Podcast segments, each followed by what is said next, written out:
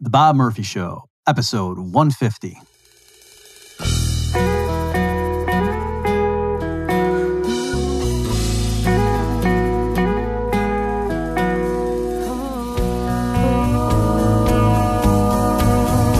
There's a tidal wave coming. What you gonna do? Get ready for another episode of The Bob Murphy Show, the podcast promoting free markets, free minds, and grateful souls. It's your source for commentary and interviews conducted by a Christian and economist. Now, here's your host, Bob Murphy.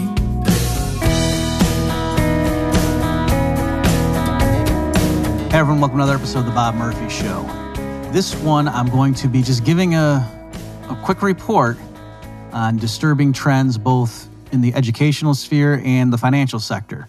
Specifically, I'm going to just walk through very quickly some key excerpts from an article that was tweeted out by the National Education Association. Right, so this isn't just some fringe radical thought piece that you know you had to scour the bowels of HuffPo to find.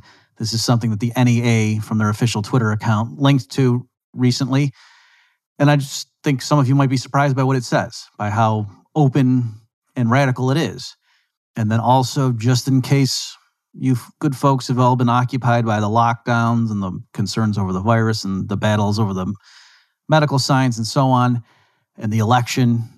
Uh, you may not have realized what the Fed has been up to.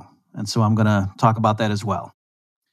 For those of you who are listening to this on the audio version, um, it's you'll still get something out of it, but especially for the stuff I do with the Fed, I'm going to be pointing to some charts. So there, you might want to dig up the YouTube version of this, and you go to bobmurphyshow.com/slash 150 to see the links for that.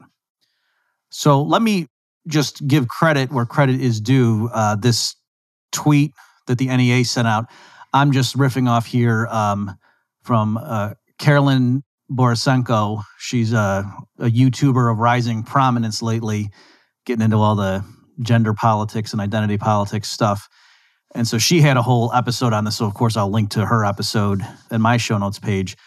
But I'm just amplifying it because the stuff she found here is is pretty incredible. So again, what this is, as you can see if you're following along on the YouTube version of this, it's an NEA link and so here's what the NEA's tweet says What anti racism really means for educators anti racist work in all schools is essential. It is the exercise of hope, the practice of undoing and dismantling systems of oppression, the practice of freedom and of truth telling. And then it gives a link to this article. So the title of this article and the, the website is at tolerance.org.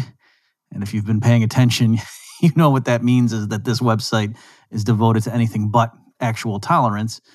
And the title is What Anti Racism Really Means for Educators. Uh, the author is Jamilah Pitts. And this ran on September 11th, 2020. So I'll go through and just read some of this because, uh, again, this the point of this largely speaks for itself, but I think some of you may be surprised at where they go with this. So it starts out Anti racist work in all schools is essential. It is the exercise of hope the practice of undoing and dismantling systems of oppression, the practice of freedom and of truth telling. Anti racist work is the practice of healing and of restoring. It is a practice of love. Who could be against any of this stuff? This is great. We live in a time where it is increasingly clear that black lives are deeply undervalued and violently treated. And as the words anti racist and equity become dangerously trendy, educators should pause and grapple with what they truly mean. It is important that we have a shared understanding of what anti racism in schools looks like that we have an understanding of what it is not, and that we embrace the understanding that anti racist work is never completely finished, nor does it always look the same. All right, so that's kind of open ended right there, just to repeat that one. That we embrace the understanding that anti racist work is never completely finished, nor does it always look the same. All right, so for one thing, she's establishing we're doing this forever. And also, just because we're going to do a certain set of practices for the next five years don't think that's it. We reserve the right to always change what anti racism entails. I mean, this is like, you know, the right's war on terror. Like, okay, that's, that's a blank check to be doing whatever you want around the world forever. I hope, however, we may begin to think about anti racist work in schools in ways that are holistic and practical. Okay, so this next part here I'll go through quickly because this is just creepy. So this section is titled Anti Racist Educators Believe in Love. Many educators operate from the premise that they love their students. In fact, many harmful and violent teachers operate from a place of love. But anti racist educators understand that love and silence are deeply contradictory. The love that underpins our practice is not the form of love often associated with passivity and inaction. For anti racist educators, love is action. Love is sharp. Love is truth telling. Love is fighting for what is right. Love is doing what is right. Anti racist educators, particularly those who teach black students, understand that part of the act of love is understanding what this country has intentionally done and continues to do to black bodies, right? Not to black students, to black bodies. It is love that compels our practices. Anti racist educators understand that, in love, they must never be silent, ever. Anti racist educators understand that their positions as teachers, leaders, policymakers, and social workers are positions of great privilege and power and that they have the ability to leave this world better than they found it. Okay, let's see here. I'm going to go ahead and start skipping through because I want you to see. Here's a good, good paragraph. Anti racist educators know and continue to seek out the names of those who are never called upon and the work that is hardly ever revered. They recognize that we should study more deeply the tactics of the Black Panther Party and the Freedom Schools. Dr. Gholdy Muhammad is a true leader and scholar warrior in this regard, as her work focuses on the ways the black literary societies of the early 1800s operated and creates a framework for how we should be using the power of literacy to teach and empower black students. Anti racist educators believe in the intellectual power of teaching. They believe they have to honor the practice and take teaching very, very seriously because they know and understand how schools have been used either to oppress or to liberate. So, again, just to remind you, this is not some obscure thing that I had to go looking for in order to discredit, you know, a very sensible mainstream movement. The NEA was linking to this article, and which is openly calling for emulating the tactics of the Black Panther Party. Okay, so here's another thing in case you're wondering, like, okay, Bob, you're probably exaggerating. The sure the scope of this is just a little tweaking on the margins. No, no.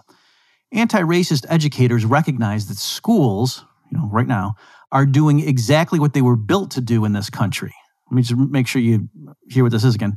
Anti racist educators recognize that schools are doing exactly what they were built to do in this country exclude, silence, erase, promote white supremacy. They recognize, therefore, that upending racism in schools will end schooling practices as we have come to know them.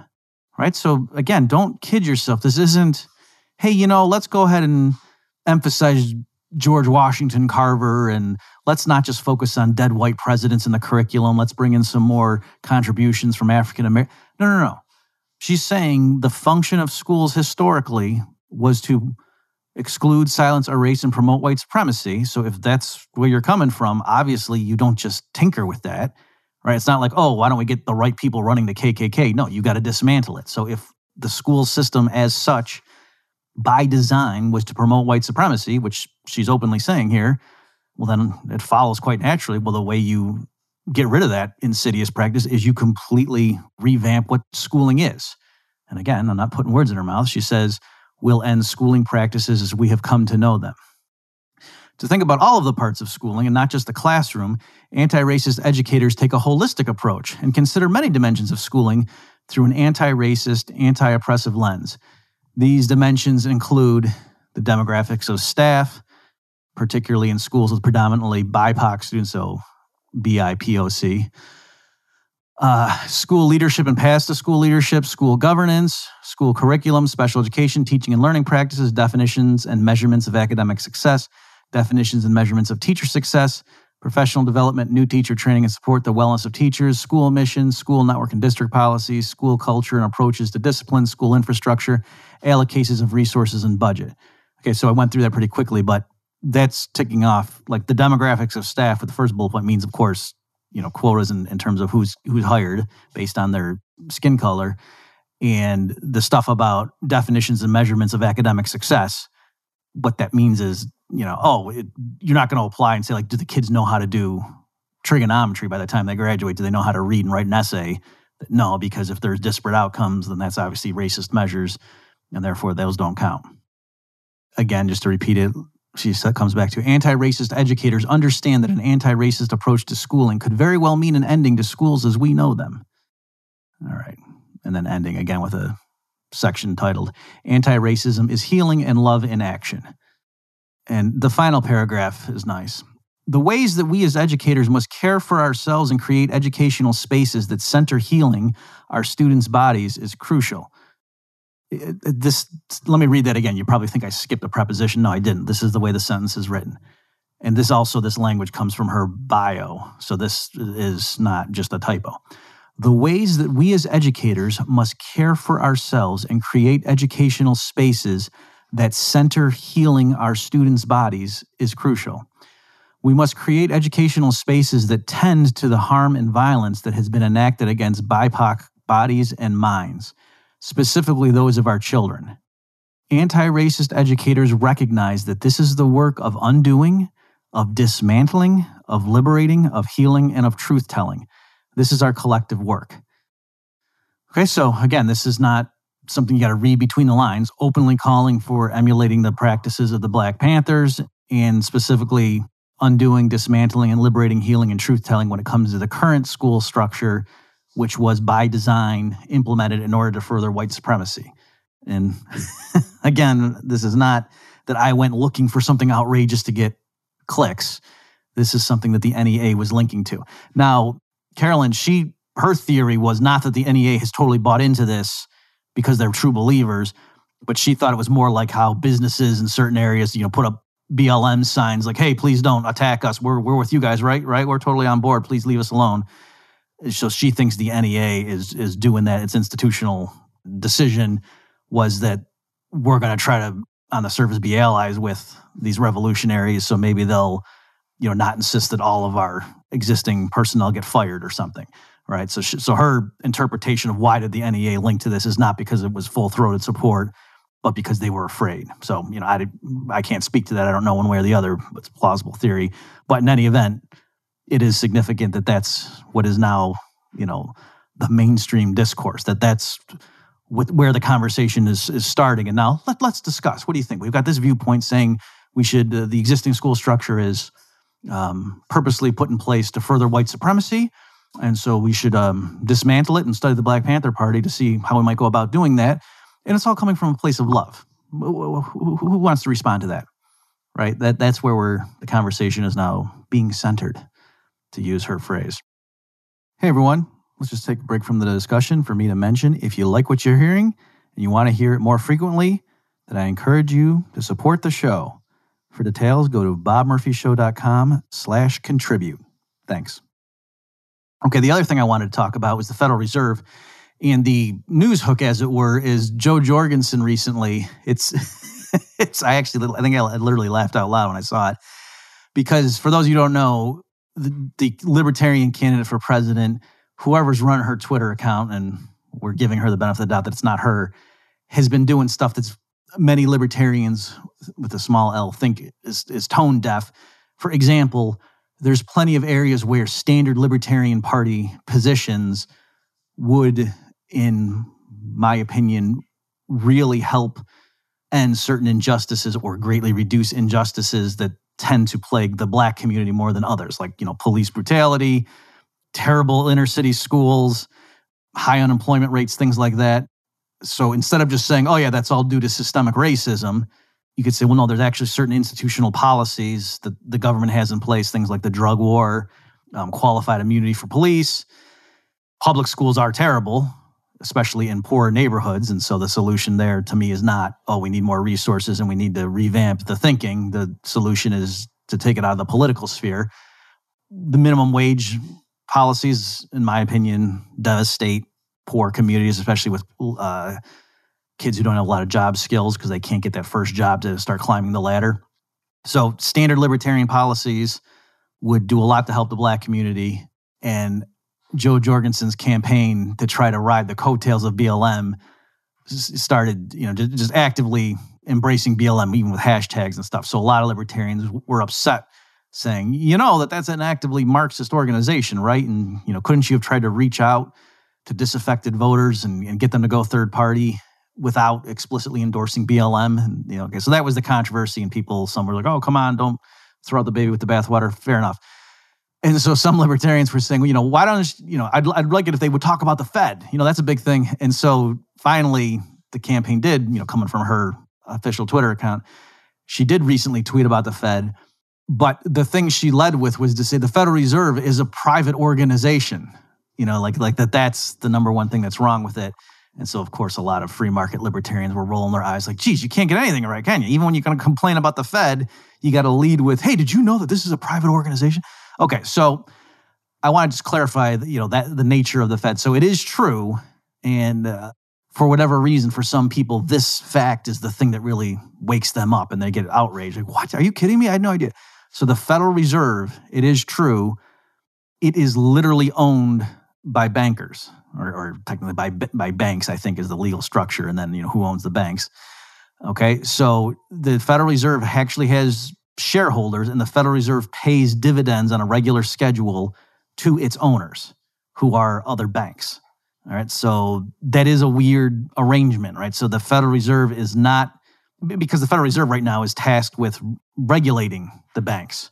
Okay, so it would be as if like the FDA, which is in charge of regulating the pharmaceutical companies. Imagine if the FDA had shareholders who just so happened to be pharmaceutical companies and that the FDA paid dividends to the pharmaceutical companies every, you know, periodically, that would be kind of weird, wouldn't it? All right. And so that is true. And so if that surprises you, okay, you should know that. Um, however, it's not quite right to just say, oh, it's a private entity. I think the best you could say is that's quasi-private because all of the you know the board of governors, the the ruling body of the Federal Reserve that sets its policies, they're selected. They're the president nominates them, and the Senate has to confirm them. Okay, so there is a thing in terms of the overall structure where some get sent from the, the member banks on the broader committee to make monetary policy. But in terms of the you know the power structure, and in particular, the chair of the Federal Reserve and the vice chair are nominated by the president and confirmed by the Senate. All right, so you know, suppose you had Walmart is owned privately, or you know some other thing that has publicly traded things and imagine though that the CEO and the other vice presidents of the company are all appointed by the president of the United States and confirmed by the Senate. Right? That would be a weird sort of thing that, you know, the shareholders, yes, are sitting back and getting dividend payments, but they're not directly in charge of the policies of the company that they ostensibly own if the, you know, the CEO and the and the board of directors are chosen by or the vice presidents, whatever I said, are chosen not by them, not by the owners, but by the political apparatus in, in, in, Washington. All right, so that's how the Federal Reserve works. So it, it makes sense if you think about it that I think historically, when central banks emerge, you know, were created and then you know maintained and evolved over time, it was a convenient symbiotic relationship between like, you know, the king wants to go to war, he wants somebody to pay for it. Just going out in the open market and borrowing money from rich capitalists isn't going to cut it and so he gives special privileges to one particular bank, you know, giving it privileges over relative to other banks, allowing it to do things like issue notes and so forth and suspend its uh, redemption on its on its outstanding notes in terms of gold stuff like that giving special privileges to this one bank calling it the central bank but in exchange for okay when i want to go to war you're going to finance my debt. All right and so i think that explains the symbiotic relationship that the banks the bankers that get so anointed and get special status like that. But the reason the government's happy to grant that to somebody is because then the bank, from its newfound position, being elevated above others and the standard rules of contract, then uh, is going to lend money to the government, all right, to help finance a war typically. So I think that same pattern is true of the United States. The Federal Reserve, you know, coming in late 1913, very soon after its creation helped finance the U.S.'s entry into World War One. You can just see like the Fed's balance sheet, you know, explodes during World War One and then during World War Two. So that's that's the story as far as historically. So what I want to just end with on today's episode here is just to explain, make sure you're aware.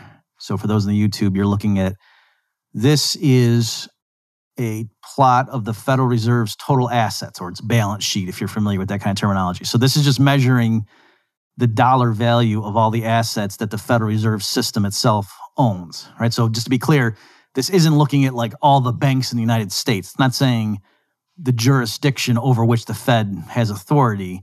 It's saying no, the Federal Reserve banks themselves. Okay. And this is what they own. And so you can see in this chart um, you know, 2004, 2005, 2006, it was in near a trillion dollars because this axis here is, a, is millions. And so million, millions, a trillion, but not quite there. And so it was around like 850 billion or so in the summer of 2008. Then going into the fall of 2008, remember when the financial crisis hit, and then you see it, it jumps up. Okay. So specifically, early September 2008, there was about 900 billion in total assets. And then by late November, there was 2.1 trillion. Okay. So more than doubling their assets in just two months, basically. And that was right again when the financial crisis hit, if you remember. Hank Paulson getting down on his knee and begging Nancy Pelosi for TARP funds and so on. Okay. And then this right here, if you're following me on, on YouTube, there, this one in the mid, let's see, around when is this, 2010 up through late 2011 was what was called QE2. And then the next hump is what was called QE3, quantitative easing round three. And then it was flat for a while, all from you know 2014 up through 2018. It was pretty flat that the Fed was just rolling over its assets as they uh, Fed owns a lot of bonds as they matured. It was just going out and buying new ones. And then it even allowed it to start rolling off, right? From late 2017 all the way down until actually the fall of 2019, the Fed was letting on net, you know, so assets would mature. So the bonds on the Fed's balance sheet would be paid off.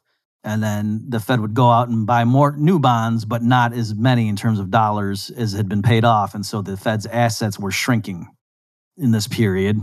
But then last fall, there was the liquidity crunch, the repo crisis, and the Fed came in and started injecting stuff. And so you see it's a little, little blip. But then this humongous jump occurred. All right. So just to give quantitatively for those who are listening. So as of March 4th, 2020, the Fed held $4.2 trillion in assets. Then in, by June 10th, 2020, right? So from early March to June, so April, May, June, so that's just three months the Fed held about 7.2 trillion in assets, right? So it bought 3 trillion dollars worth of assets in 3 months. And that was right when, you know, the coronavirus panic really kicked into high gear. And the Fed was doing all sorts of other stuff too. Like, for example, I remember they had this emergency, unscheduled meeting that happened on a Sunday. And Powell gets up there and makes an announcement. And if you clicked on the, you know, the minutes of the meeting, and then there was like a footnote with a link to some other thing, and then you click that, and at the very end of that second document, it mentioned that, oh, yeah, by the way, we're getting rid of reserve requirements for banks. Right? It was just a Sunday night announcement. They didn't even, I don't even think Powell mentioned it, you know, his oral remarks. And like I say, it wasn't even in the main press release. You had to click a link to some subsidiary thing that at the tail end of that, it explained, oh, yeah, we're getting rid of reserve requirements. All right. So lots of stuff going on there. I'm not going to elaborate it on in this particular episode, but the types of assets that the Fed is allowed to buy, that has been greatly exp- well, it's not that it's been it's not that the, the, the permission has been granted. I'm saying in practice, what the Fed has gone out and started buying, it's not just the quantitative that it did three trillion in three months. And by the way, just to for those looking at the YouTube, you can see the disparity. But what the Fed has done since the coronavirus panic started is about triple in absolute dollar terms what it did in the immediate wake of the financial crisis. All right, so some of you may remember guys like Glenn Beck had charts of what the Fed was doing back in the fall of 2008 and he was, you know, getting on like a forklift on his show and so the camera would pull way back and Glenn would be driving along the chart and then have the forklift lift him up to show you look at this spike, look at how much the Fed's pumped in. So what the Fed has done in the you know since uh, March through June of 2020 is triple what the Fed did again in response to uh, the fall of Lehman. All right.